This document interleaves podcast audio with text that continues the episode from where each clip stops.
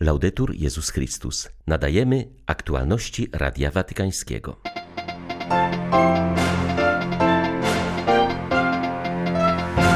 Ojciec Święty zainaugurował platformę działania Laudato Si. Ma ona pomóc w siedmioletniej transformacji społecznej według ekologii integralnej papieża Franciszka. Ojciec Święty uczestniczy w bólu ofiar i ich rodzin po niedzielnym wypadku kolejki linowej we Włoszech. Birmańska armia zbombardowała katolicki kościół. Zginęły co najmniej dwie osoby. 25 maja witają Państwa ksiądz Krzysztof Ołdakowski i Łukasz Sośniak. Zapraszamy na serwis informacyjny.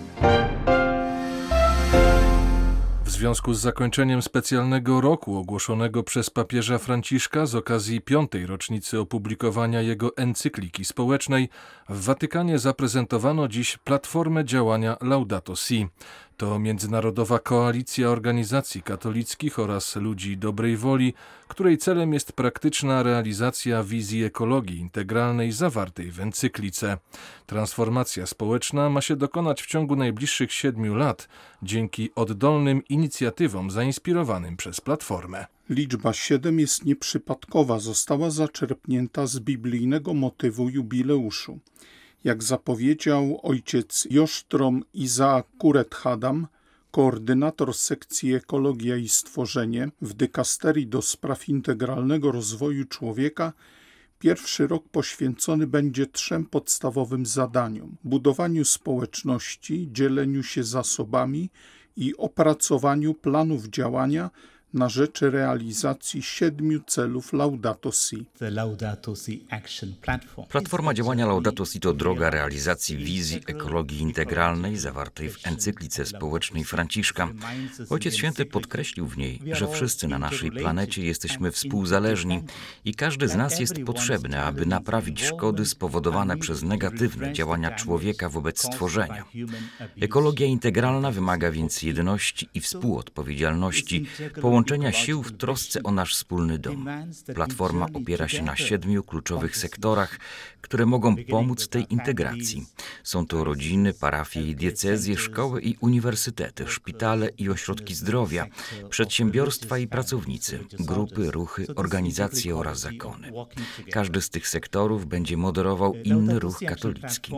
Platforma ma również siedem celów. Są nimi odpowiedź na wołanie ziemi, odpowiedź na wołanie ubogich, ekonomia ekologiczna, przyjęcie prostego stylu życia, edukacja ekologiczna, duchowość ekologiczna, oraz zaangażowanie w te działania nas wszystkich razem. Współpraca osób, grup i stowarzyszeń ma wywołać efekt synergii i zainicjować oddolny ruch społeczny, który, zdaniem przedstawicieli dykasterii, ma szansę doprowadzić do radykalnej zmiany koniecznej ze względu na naglący charakter kryzysu ekologicznego. Twórcy platformy liczą na jej wykładniczy rozwój poprzez ciągłe dołączanie do inicjatywy nowych organizacji i osób. W ten sposób chcemy stworzyć masę krytyczną niezbędną do transformacji. Socjologowie mówią nam, że początkowa masa krytyczna potrzebna do rozpoczęcia takiej przemiany to zaledwie 3,5% społeczeństwa, powiedział ojciec Josztrom Izaak Kuret-Hadam. Mamy możliwość przygotowania lepszego jutra dla wszystkich. Z rąk Boga otrzymaliśmy ogród, nie możemy naszym dzieciom pozostawić pustyni. Te słowa wypowiedział papież w wideoprzesłaniu z okazji podjęcia inicjatywy Platformy Działania Laudato Si. Ojciec Święty zaznaczył, że na ludzkości ciąży wielka odpowiedzialność, szczególnie wobec przyszłych pokoleń. Nasz egoizm, obojętność oraz brak odpowiedzialności zagrażają przyszłości naszych dzieci. Oggi sono lieto di annunciare che l'anno Laudato Si Dzisiaj z radością ogłaszam, że rok Laudato Si rozszerzy się na konkretny program. Laudato Si, platforma działania, drogę zrównoważonego rozwoju trwającą 7 lat, w którą zostaną włączone na rozmaity sposób nasze wspólnoty w duchu ekologii integralnej. Pragnę więc zaprosić wszystkich do podjęcia tej drogi wspólnie, pracujmy razem. Tylko w ten sposób będziemy mogli stworzyć przyszłość, której pragniemy, świat bardziej włączający, braterski, pokojowy i zrównoważony. pacifico e sostenibile. Ojciec Święty uczestniczy w bólu ofiar i ich rodzin po niedzielnym wypadku kolejki linowej Streza Mottarone w Piemoncie. Dowiadujemy się o tym w opublikowanym dziś watykańskim telegramie kondolencyjnym. W wypadku zginęło 14 osób. Przeżył tylko pięcioletni chłopiec, którego stan jest ciężki. Papież przyjął wiadomość o wypadku z wielkim smutkiem. Rodzinom ofiar pragnie przekazać wyrazy bliskości i serdecznego współczucia. Zapewnia o swojej modlitwie za tych, którzy zginęli, za tych, którzy ich opłakują oraz za małego Eitana, którego los śledzi z niepokojem, czytamy w telegramie. Przyczyny wypadku wciąż nie zostały wyjaśnione. Nie wiadomo, dlaczego zerwała się lina prowadząca i dlaczego nie zadziałały mechanizmy bezpieczeństwa. Kolejka była serwisowana po raz ostatni w listopadzie ubiegłego roku. Co najmniej dwie kobiety zginęły w poniedziałkowym ataku wojska na kościół katolicki w birmańskim stanie Kaja. Pociski moździerzowe raniły wiele osób, które szukały w świątyni schronienia przed ostrzałem, a sam budynek zamieniły w gruzy. Atak był reakcją birmańskiej armii na działania rebeliantów, którzy w stanie Kaja podpalili domy osób współpracujących z wojskiem i biura reżimowych instytucji. Według hunty członkowie ludowych sił obrony ukrywali się właśnie w tej wiosce. Oprócz kościoła parafialnego w Kajan Tariar ostrzelana została także katedra pod wezwaniem Najświętszego Serca Pana Jezusa w Pekon. Informacje przekazali agencji Fides jezuici pracujący w Birmie. Mieszkańcy wierzyli, że kościół będzie jedynym bezpiecznym miejscem schronienia w czasie ataku, napisali w komunikacie. Obecnie tysiące uchodźców znajduje w Birmie schronienie w katolickich kościołach i klasztorach. Birmański misjonarz mieszkający obecnie we Włoszech podkreśla, że życie w Birmie z każdym dniem staje się coraz trudniejsze i bardziej niebezpieczne. Mamy do czynienia z nieproporcjonalnym użyciem siły zbrojnej i mordowaniem bezbronnych cywilów. Przemoc rośnie w Birmie od lutego, kiedy wojsko przejęło władzę w drodze zbrojnego zamachu. Pucz wywołał protesty ludności w całym kraju, które armia tłumi bezwzględnie i krwawo. W wyniku starciu licznych zginęło ponad 800 osób. Analitycy podkreślają, że konfrontacja może szybko przerodzić się w regularną wojnę domową. Pandemia negatywnie odbiła się na życiu rodzinnym i na przygotowaniach do sakramentu małżeństwa. Dlatego Kościół musi pomóc małżeństwom w przezwyciężaniu kryzysów, a zarazem głosić młodym piękno tego sakramentu. Wskazuje na to Gabriela Gambino, podsekretarz dykasterii do spraw świeckich, rodziny i życia. W wywiadzie dla agencji e-media przyznaje, że dane dotyczące rozpadu małżeństw świadczą o niszczącym wpływie pandemii i zapaści gospodarczej. Jej zdaniem prawdziwą przyczyną kryzysów jest jednak brak nadziei na przyszłość w młodych pokoleniach i brak zaufania do łaski sakramentu w samych małżeństwach. Kościół, jak podkreśla Gambino, musi zdać sobie sprawę z tych trudności. Młodym trzeba ukazywać piękno małżeństwa pojmowanego jako powołanie i sakrament, korzystając przy tym ze świadectwa rodzin chrześcijańskich. Małżeństwom zaś, które doświadczają kryzysów i trudności, trzeba tworzyć okazje, w których mogłyby nabierać zaufania do łaski, działającej w życiu codziennym pośród naszych ograniczeń i problemów. Potrzebny jest w tym zakresie rozwój duchowości małżeńskiej, podkreśla Gambino. Podsekretarz watykańskiej dykasterii przypomina, że chrześcijańscy narzeczeni i małżonkowie są dziś zanurzeni w kulturze indywidualizmu, kulturze porażki i rezygnacji w obliczu trudności. Dlatego tak ważne jest odnowienie w nich łaski sakramentu, która w chwilach trudności może ocalić ich rodzinę.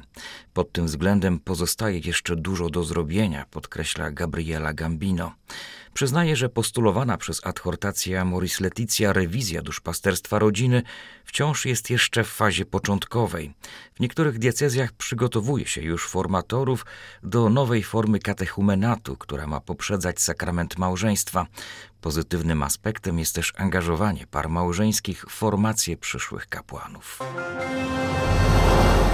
W Syrii tragiczne warunki ekonomiczne i eksodus młodych pokoleń przeplatają się z katastrofą humanitarną spowodowaną między innymi sankcjami gospodarczymi nałożonymi przez USA. Uderzają one w najbiedniejszych mieszkańców tego kraju. Dla wielu osób jedynym źródłem pożywienia są uliczne śmietniki. Panuje skrajna bieda. To koszmar dla społeczeństwa wyczerpanego wojną i przemocą, powiedział w rozmowie z agencją Fides Riyad Sargi, dyrektor wykonawczy Caritas Syria. Katastrofa humanitarna to powód spotkania w Aleppo Rady Zwierzchników Kościołów Katolickich Syrii. W czasie obrad patriarchowie i biskupi zgodnie podkreślili, że jednym z najważniejszych obecnie zadań jest wsparcie Caritas Syria i innych organizacji katolickich, które mogą ulżyć cierpieniom ludności, pomóc w odbudowie kraju zniszczonego przez lata konfliktu, a obecnie zmagającego się z pandemią COVID-19. Syrokatolicki patriarcha Antiochii przypomniał o pilnej potrzebie wspierania młodzieży, zwłaszcza w dziedzinie edukacji. To pokolenie, które dorastało w czasie wojny, wymagające szczególnej uwagi zauważył Ignacy Józef III Junan. W spotkaniu wziął udział także kardynał Mario Zenari, nuncjusz apostolski w Damaszku. W swoim wystąpieniu przypomniał o cierpieniach syryjskich rodzin, podkreślił znaczenie działań podejmowanych przez Caritas Syria na rzecz najuboższych rodzin, niezależnie do jakiej grupy etnicznej czy religijnej należą. Indie zmagają się z drugą falą pandemii. Po pierwszym zderzeniu z COVID-19 wydawało się, że wszystko co złe minęło. Wielu ludzi zlekceważyło możliwość nadejścia kolejnej fali i nie było na nią przygotowanych.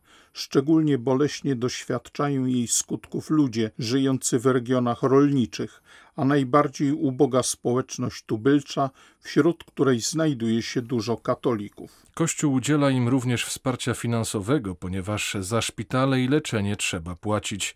Dopływ pomocy z zewnątrz został zablokowany w wyniku wprowadzenia ograniczeń ze strony rządu centralnego na przekazywanie pieniędzy w celu prowadzenia agitacji religijnej.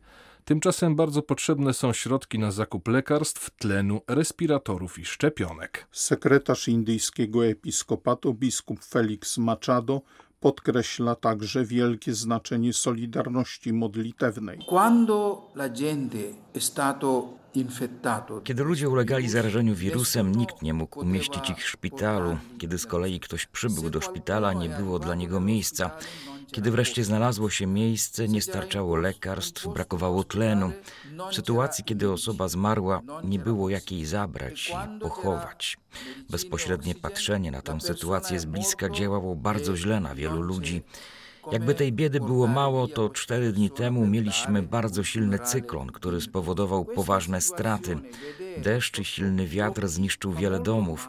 W wielu nie ma elektryczności, brakuje jedzenia. Sklepy pozostają zamknięte, przez co nie można znaleźć niczego do przygotowania posiłku. Ludzie żyją w strachu.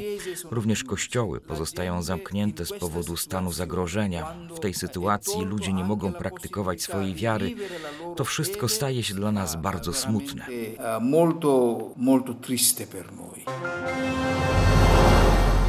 Papież Franciszek podjął decyzję o przeniesieniu niższego seminarium Piusa X poza terytorium Watykanu, poinformowało biuro prasowe Stolicy Apostolskiej. Było to rozważane od dawna i zostanie wprowadzone w życie od nowego roku szkolnego. Papież poinformował już o tym osobiście rektora tej instytucji, zapewniając o uznaniu dla wychowawczej roli tego ośrodka. Do seminarium uczęszczają ministranci pełniący służbę liturgiczną w Bazylice Świętego Piotra. Przed Trybunałem Państwa Watykańskiego toczy się sprawa przeciwko dwóm kapłanom, którym zarzucono stosowanie przemocy i wykorzystywanie seksualne w tym seminarium. Oskarżeni stanowczo zaprzeczają tym zarzutom. Były to aktualności Radia Watykańskiego. Laudetur Jezus Chrystus.